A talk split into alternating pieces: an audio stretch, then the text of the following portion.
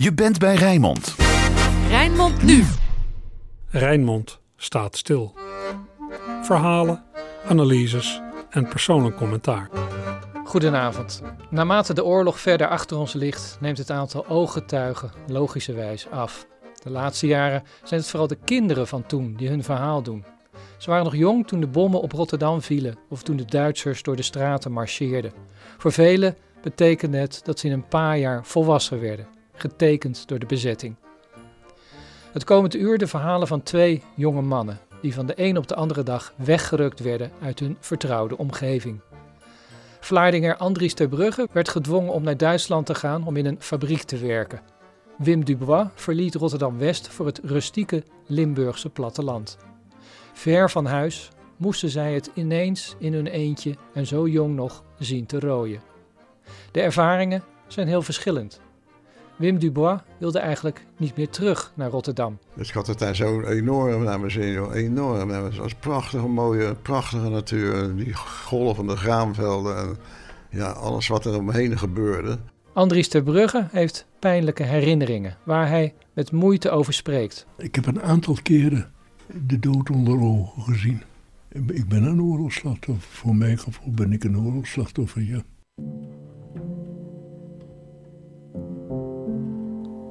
Het verhaal van Terbrugge hoort u later dit uur. Over een 18-jarige die ineens kostwinner werd en zijn moeder en broer moest onderhouden vanuit Oberhausen. Nu eerst Wim Dubois en zijn avonturen in Limburg.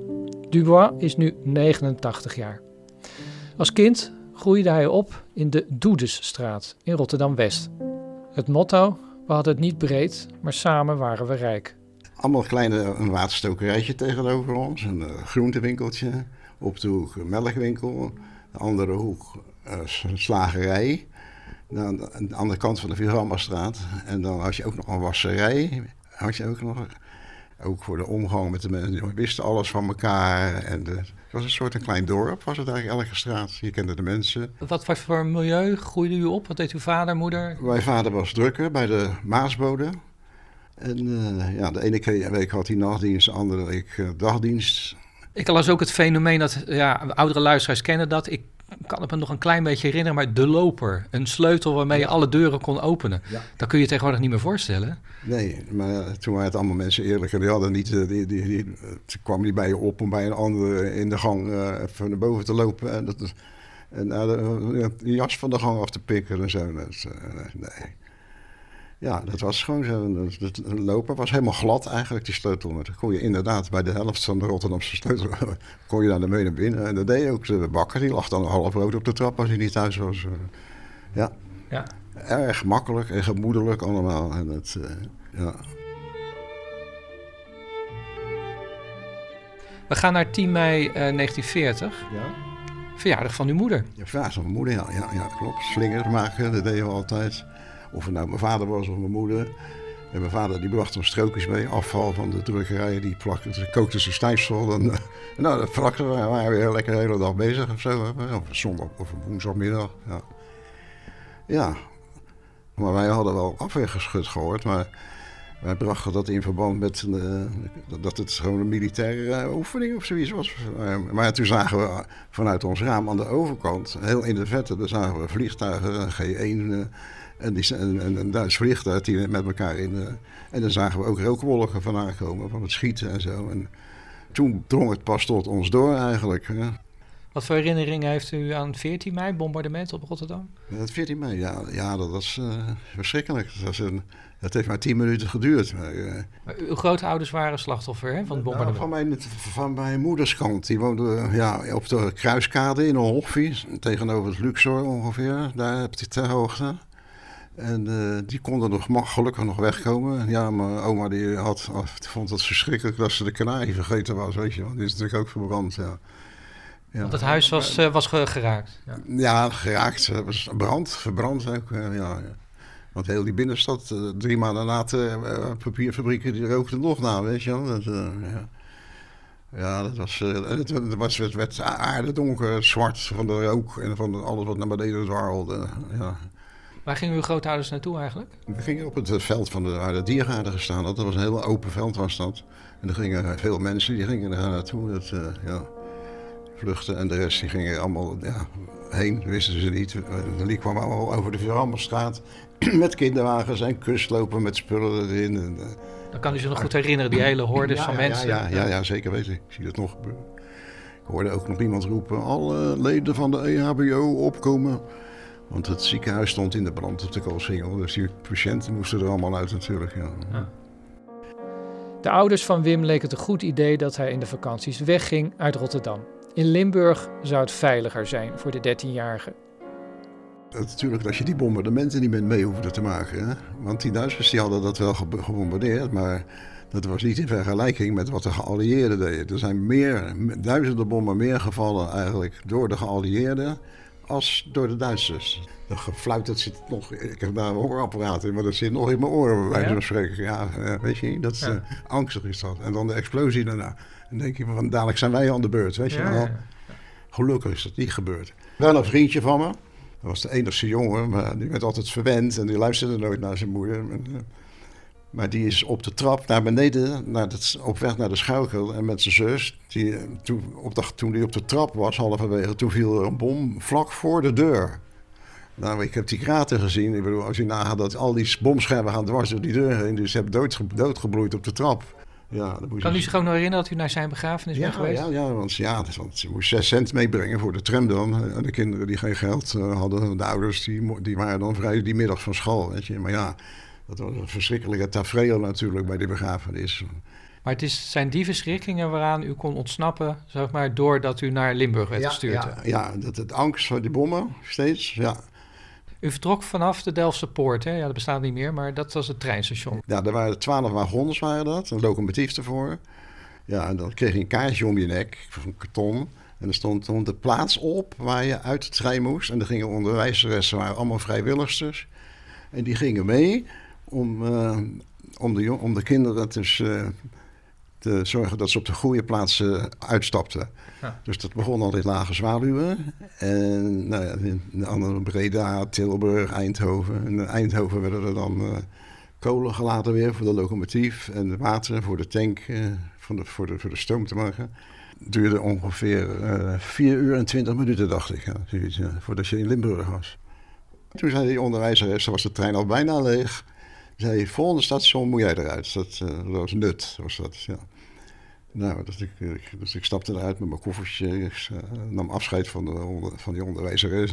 Twee kinderen zaten er nog in. Ja, dan sta je op een station en het is helemaal leeg. Niemand, niemand te zien, niks, niks. En het was rond de 12 uur en het is warm. En, ik denk, ja, nooit van huis geweest, nooit met vakantie. Want kinderen gi- gingen niet met vakantie, want er was geen geld voor. Hè? Ja, één dag Hoek Voorland of een dag Volendam, dat was al uitschieters. Weet je. Maar, ja. maar uiteindelijk ging dan toch het, eh, het deurtje open in het station. En dan kwam er een, eh, een boer, die, eh, ja, een lompen gehuld, zou ik bijna zeggen. Maar niet, ja, niet netjes gekleed met een stropdas of zo. En, eh, en die kreeg een kaartje en die zei, uh, gang zo maar met, met, op zijn Limburgs. Hè. Dus dat verstond ik dan wel, dat begreep ik wel. Dat, eh, ik, Ja, dat je mee moest. ja. Ja, toen liepen we dus drie kwartier door de velden heen. En lang, door, langs een mooi vakwerkhuisje werd het pad smaller. En nou, toen dacht ik bij mij, dat lijkt de hemel wel hier. Weet je, al die vogels en die, zo mooi die golvende velden van koren. En, eh, had ik nog nooit gezien. Ik denk, dat, Nee. dacht ik nog, dat zouden ze nou thuis eens moeten zien. Mijn vader, mijn moeder en mijn zusjes en mijn broers. weet je. Maar waarom ging u als enige van het gezin en niet anderen? Ja, broertje? geen behoefte aan. Die, Nee? nee, nee maar- u had u zelf dan behoefte aan? Of? Ja, ik, had, ik, ik was altijd een zwerver. Ik kreeg op mijn donderdag dat ik te laat thuis kwam, altijd met eten. En Ik zwierf altijd door de stad heen. Maar had u dan zelf ook aangegeven, ik wil wel uit Rotterdam weg ja, of zo? Ja, ja, ja, ja, ja, dat wilde ik graag, ja. Ja? Ja, ik- Maar u was eh, 13, 14 jaar. 13 jaar was ik ja. Ja, maar kijk, mijn broertjes en mijn zusjes die speelden altijd... Ik liep altijd door die stad te zwerven. Ik liep altijd langs die havens en die mensen die, die, zakken daar van over die loopplank... dat, eh, die, in sodemieten dan bekijken. vond ik allemaal zo spannend, hè. En over... Vroeger had je alle industrie zat in, in de straten ergens. Eh, Er waren ze weer een fabriek die eh kroonkurk stampte en zo. En dan die machines, dan zag ik dat, eh, ja... Dan liep ik maar en eh, soms was ik zo ver weg, dan moest ik nog terug ook.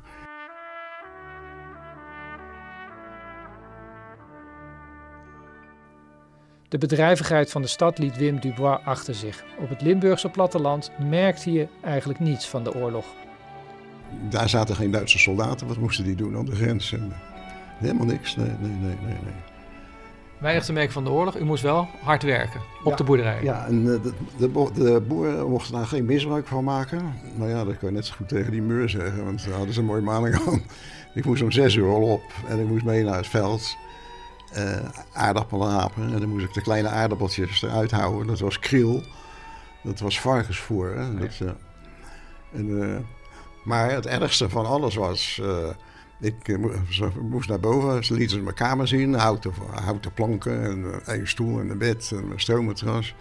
En een zo'n lampetkan met eh, water erin. Ja. Maar in de keuken was geen water, geen waterleiding. En in het hele huis was geen waterleiding. Alleen in de paardenstal, daar was een kraan en eh, wc was er ook niet. En die vrouwen die gingen dan gehurkt zitten in de varkensstal. En ik moest dat, dat maar in mijn koeienstal doen, weet je wel. Ja, ja, ik- ja, als je dat nooit gedaan hebt, moet je uitkijken dat je op je eigen broek scheidt. Ja, dat is een beetje grof gezegd, maar het is wel zo natuurlijk. Hè. Ja, ik, ik had het naar mijn zin al. Ik had het enorm naar mijn zin. Ik, ook ondanks al die enorme verschillen. Ook eh, een enorme vrijheid natuurlijk. Van, eh, geen, geen, geen, er, werd, er werd niet geschoten daar s'nachts, want er gingen geen vliegtuigen over. En, eh, zondags nam die boer die nam me mee. Gingen we naar Sittard toe en eh, was een wielrenner. En, eh, en de andere week was er weer in Valkenburg wielrennen, de Kouberg, de route. En het cafébezoek eh, beschrijft u ook. Ja. Dat, dat klinkt allemaal heel gezellig. Ja, ja, dat was het ook. Dat was geweldig, joh. Want eh, de oogst die was eh, gedaan. Al het koren was gemaaid. Het stond allemaal eens in, opgesteld en om te drogen. Nou, dan moest ik, eh, werd ik naar huis gestuurd. Dan moest ik bij dat café moest ik een grote kan halen met bier. Met, met, een- ja, met degene die aan de oogst meegewerkt hadden. Ik, ik ook. Was 13 jaar, kreeg ik bier voor het eerst eigenlijk. eh. En ook zondags na de, na de kerk, dan gingen we met die vrienden die ik had, dan gingen we naar het café. Iedereen ging dan naar het café. Het mannenvolk dan in ieder geval. hè. Ja. Nou, 13 jaar. U was ineens een man geworden daar. Eigenlijk wel, ja. ja. Nou ja, volwassen geworden, ja. Ja. En er kwam een vrouw in zijn leven, Tonia, die op de boerderij werkte. Ja, dat ja, was een heel... eh, maar je kan wel van iemand houden zonder seks, ik begrijpen. Ja? Je houdt van je moeder of je houdt van je... Hè, dat is een ander soort liefde. En dat, dat had ik met haar ook, ja. ja. was ook een lieve vrouw. En, eh, en ze, ze kon eigenlijk niet meer zonder mij. Dat was, ze vond, ja, ze, Ja, ondanks dat ze, wat was het, 14 jaar ouder was. ja, ja, ja, ja, ja. Ja, ik was alles voor haar. Ja, dat is, eh, en andersom. Dat, dat gaat dan steeds verder natuurlijk. En, eh, was het, was het, toen de eerste kanonnen werden gezet, toen vloog de, ja, ging er uit kapot. Dan lag het sneeuw op de ramen. Koud was het. En eh, ja, je had nergens geen centrale verwarming. Alleen beneden het fornuis. maar Dat ging uit s'avonds. En, eh, maar dan sliepen we wel bij elkaar. Lekker warm. Eh, nou ja.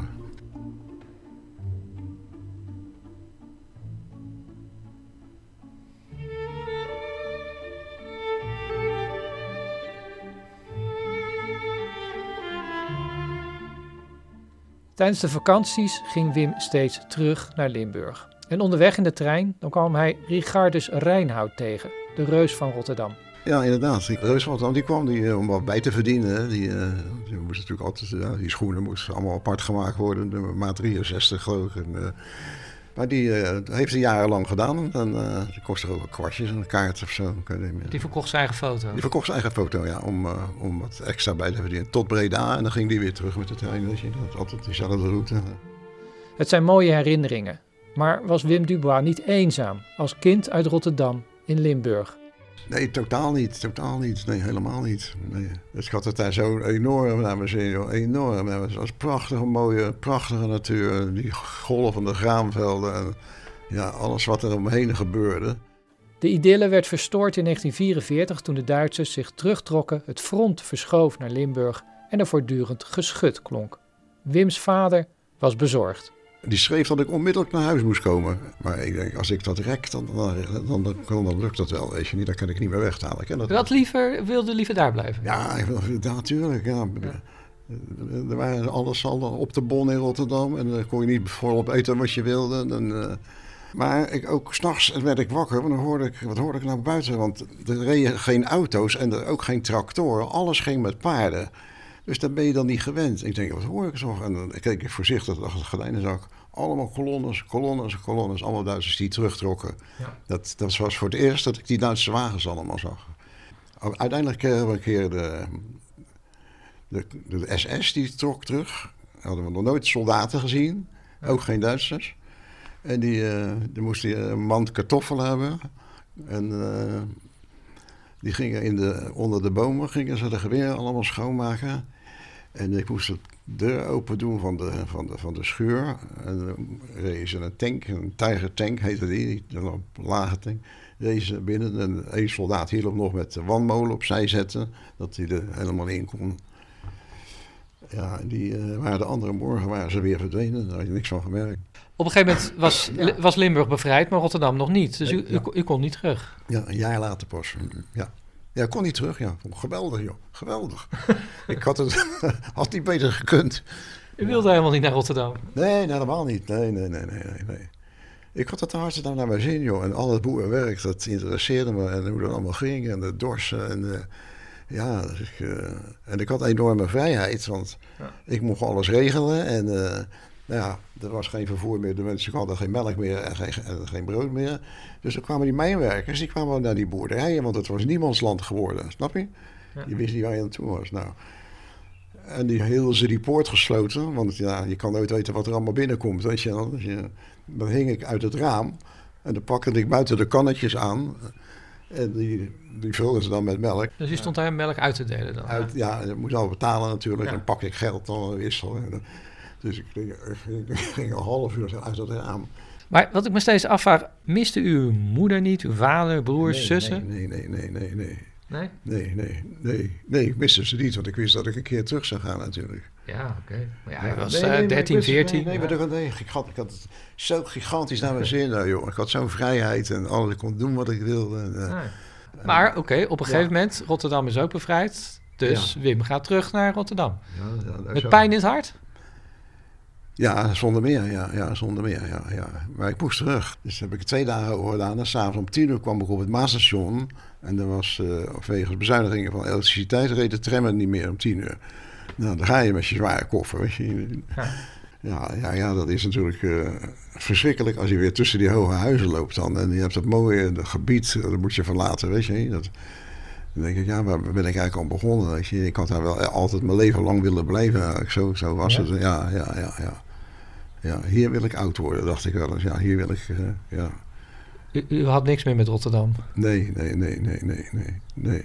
Ja, klinkt gek natuurlijk. Uh, ja, het, het, het, was, het, was, ook zo mooi daar, hè? de natuur. Dat is uh, schitterend. En alles, hoe alles daar werkte, hoe simpel wel. Maar dan kom je thuis. Ja. Uh, moeder omhelst.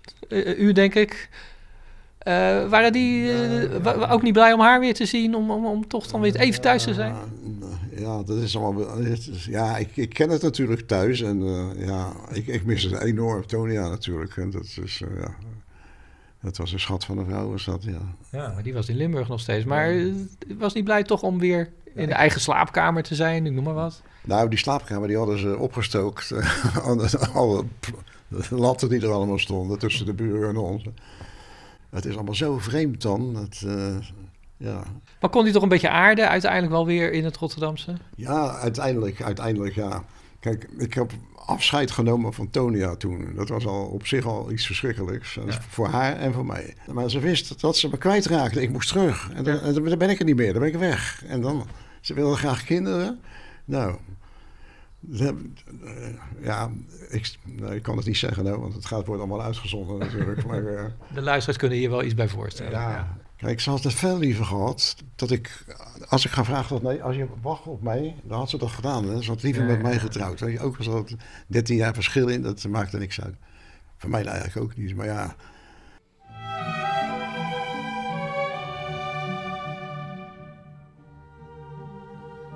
Terug in Rotterdam bouwde Wim zijn leven daarop na de oorlog. Zonder Tonia, met Suze, die hij had ontmoet. Alhoewel hij wel moeite moest doen om geaccepteerd te worden. Maar ik mocht niet meer bij haar thuiskomen, want mijn job was niet goed genoeg. Hè.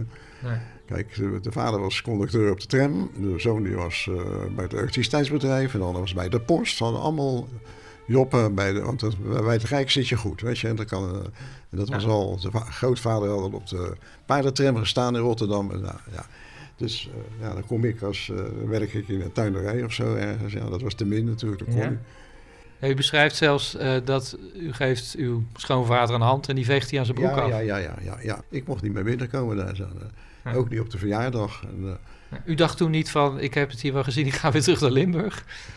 Nou, nee, want ik, eh, ik was zo gek op haar. Dus Het was een prachtige, mooie, lieve, knappe meid ook. En eh, ik denk, nou ja, dat krijg je toch nooit te pakken. Dat krijg je niet natuurlijk, weet je. Maar, dat was, maar gelukkig was dat aan de andere kant ook zo. Eh, Bent u wel uiteindelijk geaccepteerd dus in, in haar familie?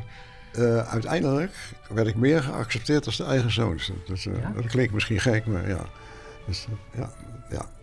Want ik, ik, ik, eh, ik heb daar behangen, ik heb daar tegeltjes gezet in de keuken, in de, in de, in de, in de, in de was, en eh, in de gang. En toen was het goed. Ik was een duizendpoot, want ik kon natuurlijk zelf heel veel. Dat, Ja. eh, Allemaal daar ook geleerd in Limburg. alles geleerd, ja, ja. Inmiddels is Wim Dubois meerdere keren terug geweest naar Zwier in Limburg. En onlangs nog voor de presentatie van zijn boek. Hij is ook ereburger van Zwier. Zijn vrouw Suze is drie jaar geleden overleden. Ik heb mijn vrouw verloren en die, die, ja, die, die, die, hield zoveel van mij. Die, die, eh, die zei ook, en, draaide ik wel eens plaatjes op, op computer als, als ze boven naar, naar bed ging. En, en draaide ik even een paar plaatjes. En dan zei ze eh, altijd, oh dat vind ik een mooi. Dat was van Benny Nijman, of ik jou terug zal zien, weet je niet. En dan hoop ik altijd mij later terug te zien in de hemel. Nou. Of ik je terug zal zien, waar en wanneer. Ik ben blij dat ze zo dacht, maar volgens mij is er helemaal niks. Dus, uh, hiernamaals. Dat, Nee? nee. Nee, nee, Kijk, als je overlijdt, dan vallen al die zintuigen, al die zintuigen vallen uit. Je kan niet meer zien. Je kan niet meer lopen. Je kan niet meer koffie zetten boven. Want er is geen koffietent boven. En er is ook geen televisie boven. Nee, nee, dat, dat moet je allemaal missen. Hier, nou leven we nu. Dit is leven wat jij en ik, hè, wat ik doen. Ik heb hier een prima maar zien, joh, enorm. Ja, bijna 90. Ja, ja, maar ik wil nog wel tien jaar doorgaan, weet je wel. En daar doe ik ook mijn best voor.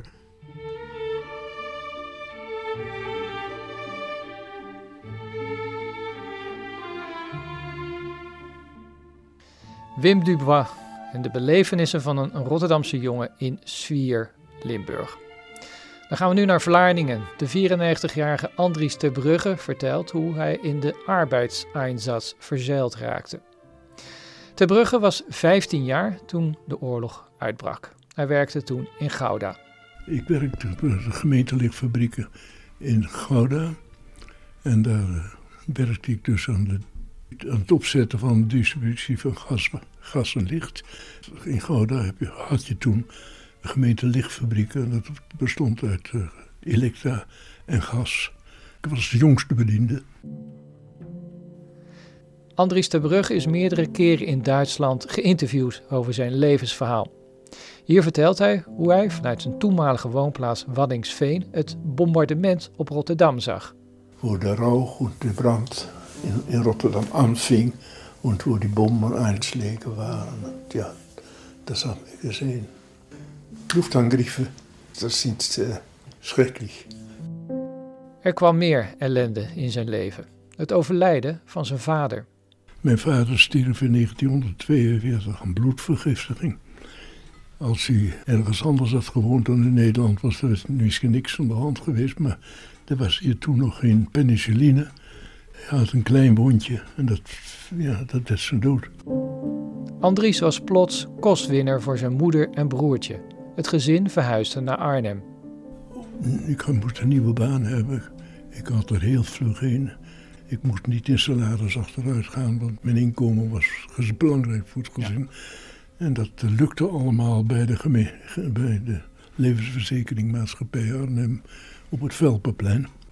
Toen ik daar dus was, toen merkte ik dat ik eh, eigenlijk te vervangen was van twee andere jongens die al eh, in hun nekvel gegrepen waren en naar Duitsland waren gestuurd. En ik eh, ben er dus in januari, februari gekomen.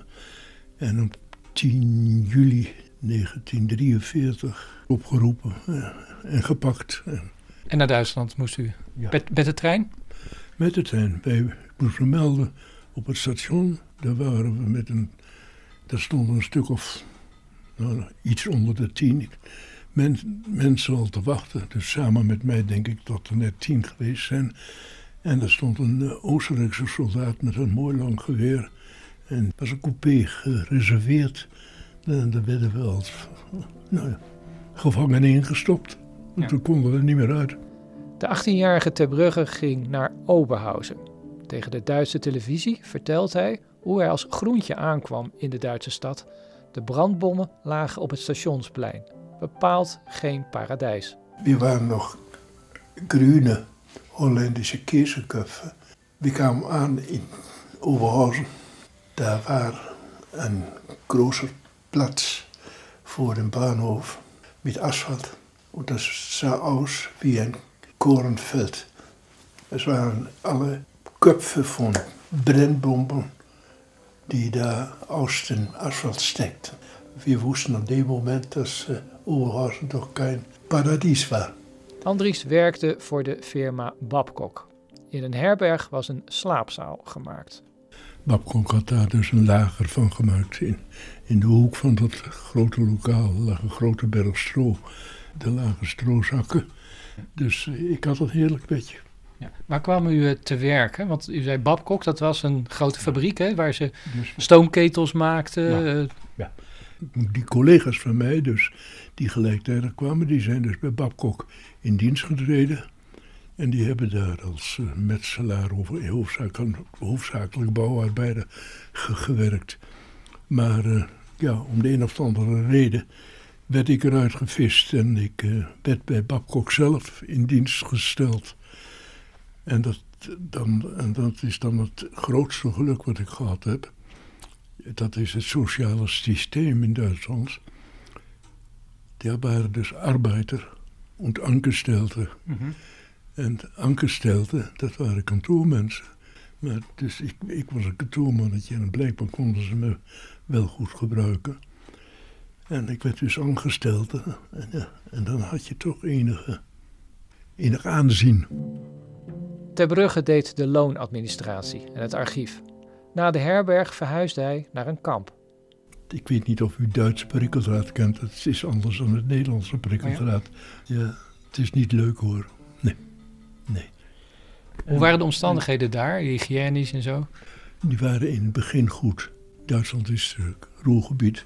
En het roergebied is de kolenpot. Ja. Dus we hebben dus geen, wat collega's elders wel hadden, geen problemen gehad met verwarming. Was het met eten? Ja, dat is, dat is niet te noemen, dat was geen eten. Waarom niet? Dat was, eh, we hadden dus goudvissoep. Goudvissoep? Ja, dat waren dus eh, wortelen in, het water, in water gekookt. Dat, waren, dat was de goudvissoep. En waren kartoffelsoep. Nou, ik weet niet of u wel eens Poolse aardappelen gezien hebben. En dan de allerslechtste kwaliteit. eh, Die gebruiken ze daarvoor. Er zaten zulke pitten in. Ja. Oh, nee, het was niet eten. Maar goed, je moest het ermee doen.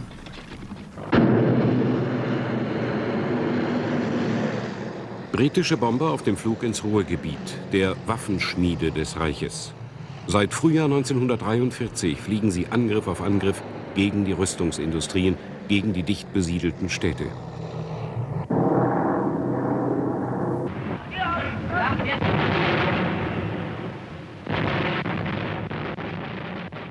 Oberhausen en het Roergebied lagen voortdurend onder vuur van de geallieerden.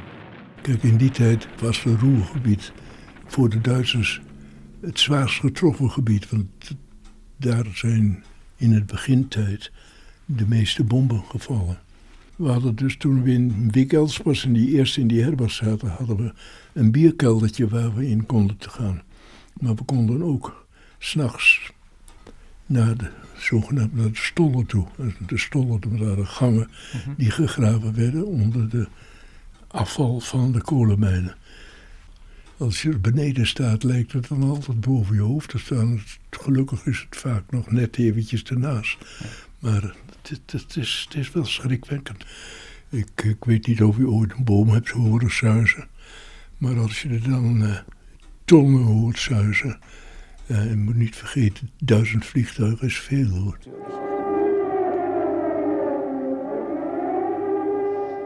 Andries de Brugge verliet het kamp voor een particulier huis. Een verbetering. Nou ja. En in 1944 ben ik uh, in verband met het feit dat ik gedragen werd door de luizen, uh, door mijn collega's geholpen, in particulier huis terechtgekomen. Maar ja, daar moet je je niet te veel van voorstellen, want dat was wel een kamer, maar dat was geen dak. Dus we hebben eerst getracht om zoveel mogelijk dakpannen uit de buurt te, te, halen. En dat mocht ook niet, want dat waren dakpannen van de buren. Maar goed, we jatten ze dus wel. En we hebben dus het dak gedekt boven ons bed. Dus het was leuk. We, we hebben daar van 44 tot, tot begin 45 gelegen. En ik zag iedere avond de sterren. Want hier, hier was dak, ja. maar daar was geen dak.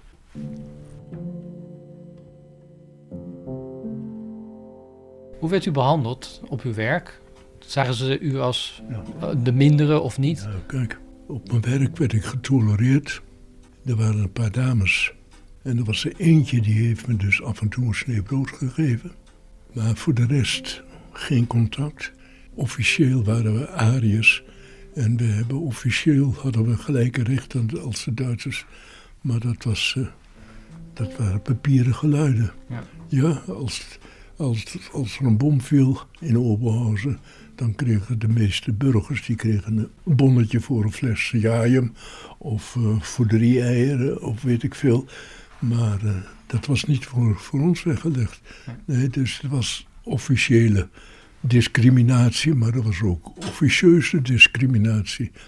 Had u contact met thuis, hè, met uw moeder bijvoorbeeld? Ja, maar dat was spaarzaam. Want je kon schrijven wat je wil, maar dat werd niet verstuurd. Ik heb ook in al die tijd nodig. Ik heb één keer een pakje gehad met uh, groene erwten, geloof ik. Als ik me goed herinner. Of kapucijners of zoiets. Maar dat was ook alles. Nee, dat, dat, was, dat was heel slecht. Ik uh, denk dat die uh, meeste brieven en kaarten wel de vuilnisbak in gegaan zijn van de sensor. U was toch hartstikke jong? Was u eenzaam? Ja, dat kun je je niet voorstellen. Ik ben nu eenzaam, maar toen was ik ook eenzaam. Ja. Maar het was toch een beetje anders, want ik had natuurlijk wel Nederlandse mede, mede lotgenoten. Ja. Uh, dat was toch ook wel een zekere kameraadschap. Maar zoals kerst of oud en nieuw vieren, dan zit je daar ver van de familie af. We hebben het één keer geprobeerd. Die lage vuren die wilde ook een keer uit zich slof schieten. Zijn kantoor had hij uh, versierd met kerstspullen. En hij had een paar flesjes bier. En die verkocht hij. En nou ja, daar gingen we, waren enkele idioten die gingen daar naartoe en die deden mee. En die dachten, nou dan gaan we naar de barak toe. En nou, die werden, werden gewoon de braak uitgevloekt. Want de rest die, die had helemaal geen behoefte aan iets te vieren. Die was veel te blij dat ze slapen konden. Want we moest natuurlijk niet vergeten dat dat was een van de dingen die je wel heel erg... Behalve voeding kwam je ook heel erg slaaptekort. Ja. Uh, ik heb toen geleerd staande te slapen, dus... Uh... Vanuit zijn kantoor bij Babcock in Oberhausen zag hij de gevolgen van de oorlog. Ik zag dus de, Engelse soldaten die. De Engelse vliegeniers die uit hun vliegtuig waren geschoten. En die dus dan gevangen genomen werden. En die door de vrouwen werden bespuugd en geslagen.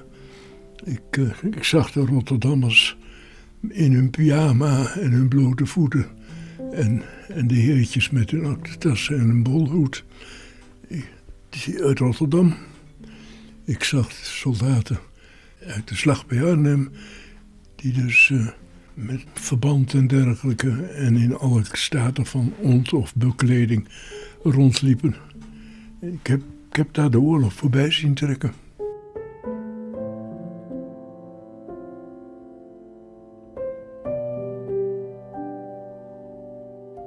En dan komt er op een zeker ogenblik, komt er ineens vanuit de straat komt er een Duitser aanhollen. Die Amish zijn daar. Dus de, de, Amer- de Amerikanen zijn er. Nou, meteen was de Duitsers, de Duitse keur weg. En wij stonden daar alleen. En zij gingen naar rechts en wij gingen naar links, naar die Amerikanen toe. En toen hebben we een sigaretje gekregen.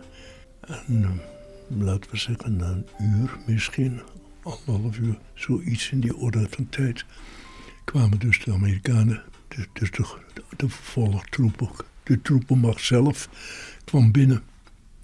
En de volgende dag kwam er een officier die zegt of wij lust hadden om in het Amerikaanse leger op te treden als tolk. Nou, toen ben ik tolk geweest. Ja, dus je ging niet meteen naar Nederland terug, maar eerst een tijdje als tolk. Hoe- Tussen de Amerikanen en de Duitsers dus? Want waren dat krijgsgevangenen? Hoe- Waar moest u voor tolken?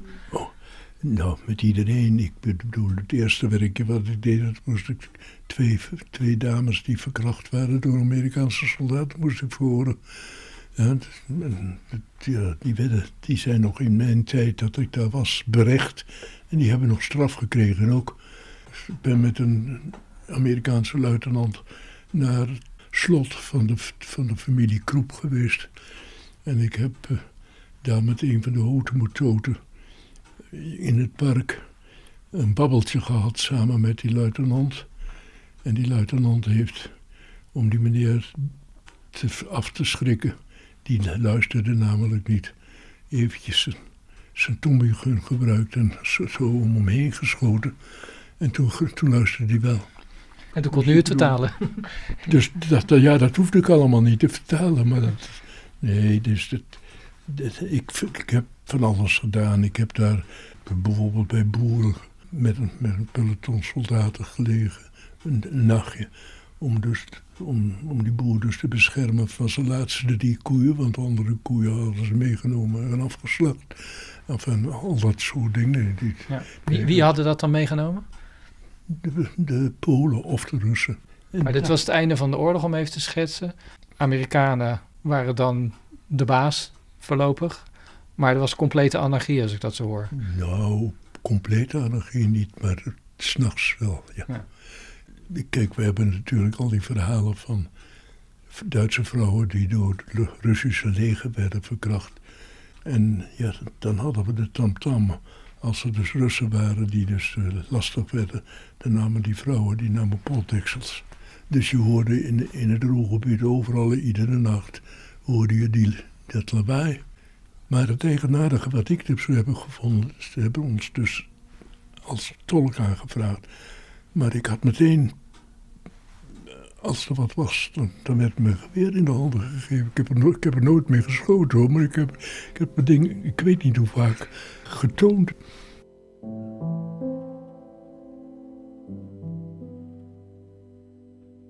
U kwam weer terug in Nederland uiteindelijk. Lukte het een beetje om de draad daar weer op te pakken?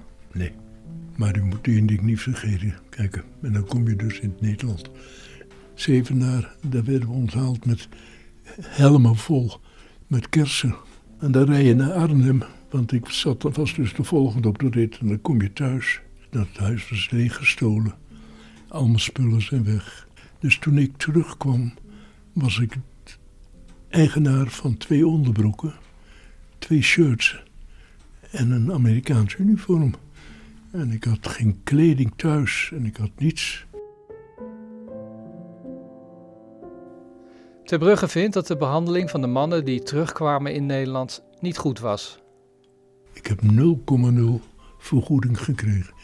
Ik heb allerlei brieven toen uit die tijd over gezeur, over het feit dat ik eh, twee kwartjes te veel in dat mijn moeder twee kwartjes te veel eh, aan, vergoeding had gekregen. En, en dat soort dingen. Dat, dat, daar waren ze gauw bij hoor. Eerder in een interview met de Duitse televisie legde hij uit waarom hij naar Duitsland was gegaan. Hij moest wel, als kostwinner. Als hij was ondergedoken, hadden zijn moeder en broer geen geld gehad. Aber sie musste doch leben. Na, und die bekam, nachdem, ich weg war, bekam sie jeden Monat so und so viel, damit sie mit meinem, meinem Bruder leben konnte.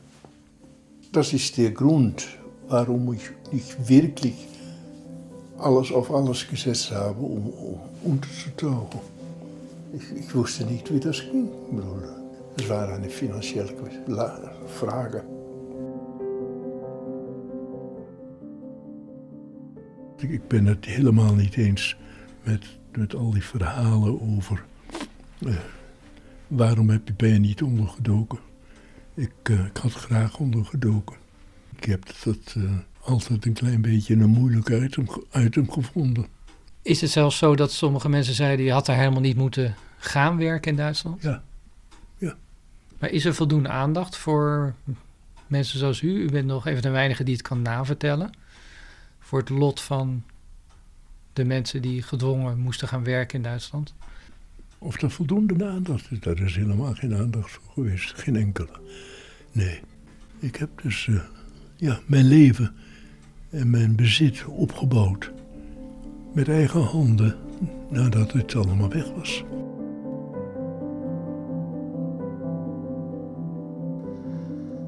Later dit jaar verschijnt er een speciale wetenschappelijke uitgave in Duitsland over de arbeidseinsatz. Met daarin het verhaal van Andries Terbrugge. Hij hoopt dat ook in Nederland genuanceerder wordt gedacht over het lot van de dwangarbeiders. Kijk, ik heb een aantal keren de dood onder ogen gezien.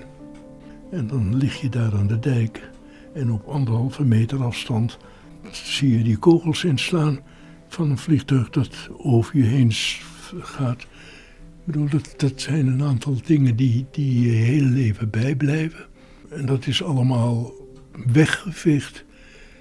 want, eh, ja goed, we, waren, we, hadden, we hadden dus moeten onderduiken. Maar ik heb nooit iemand gezien en gehoord die tegen mij gezegd heeft: Wil je onderduiken? Eh, want ik betaal het wel. U heeft er een steentje aan bijgedragen nu door uw verhaal te vertellen. Dat is belangrijk genoeg, denk ik. Dat weet ik niet. Dat weet ik niet. Ik hoop, het. ik hoop dat het ergens de bel doet rinkelen en dat het ergens inderdaad eh, ge- gehoord wordt.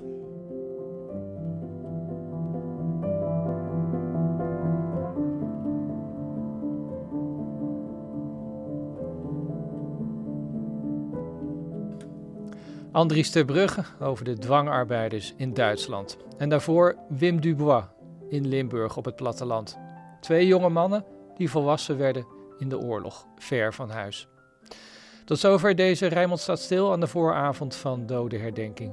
U kunt de uitzending terugluisteren op rijnmond.nl en via de podcast. Nog een prettige avond.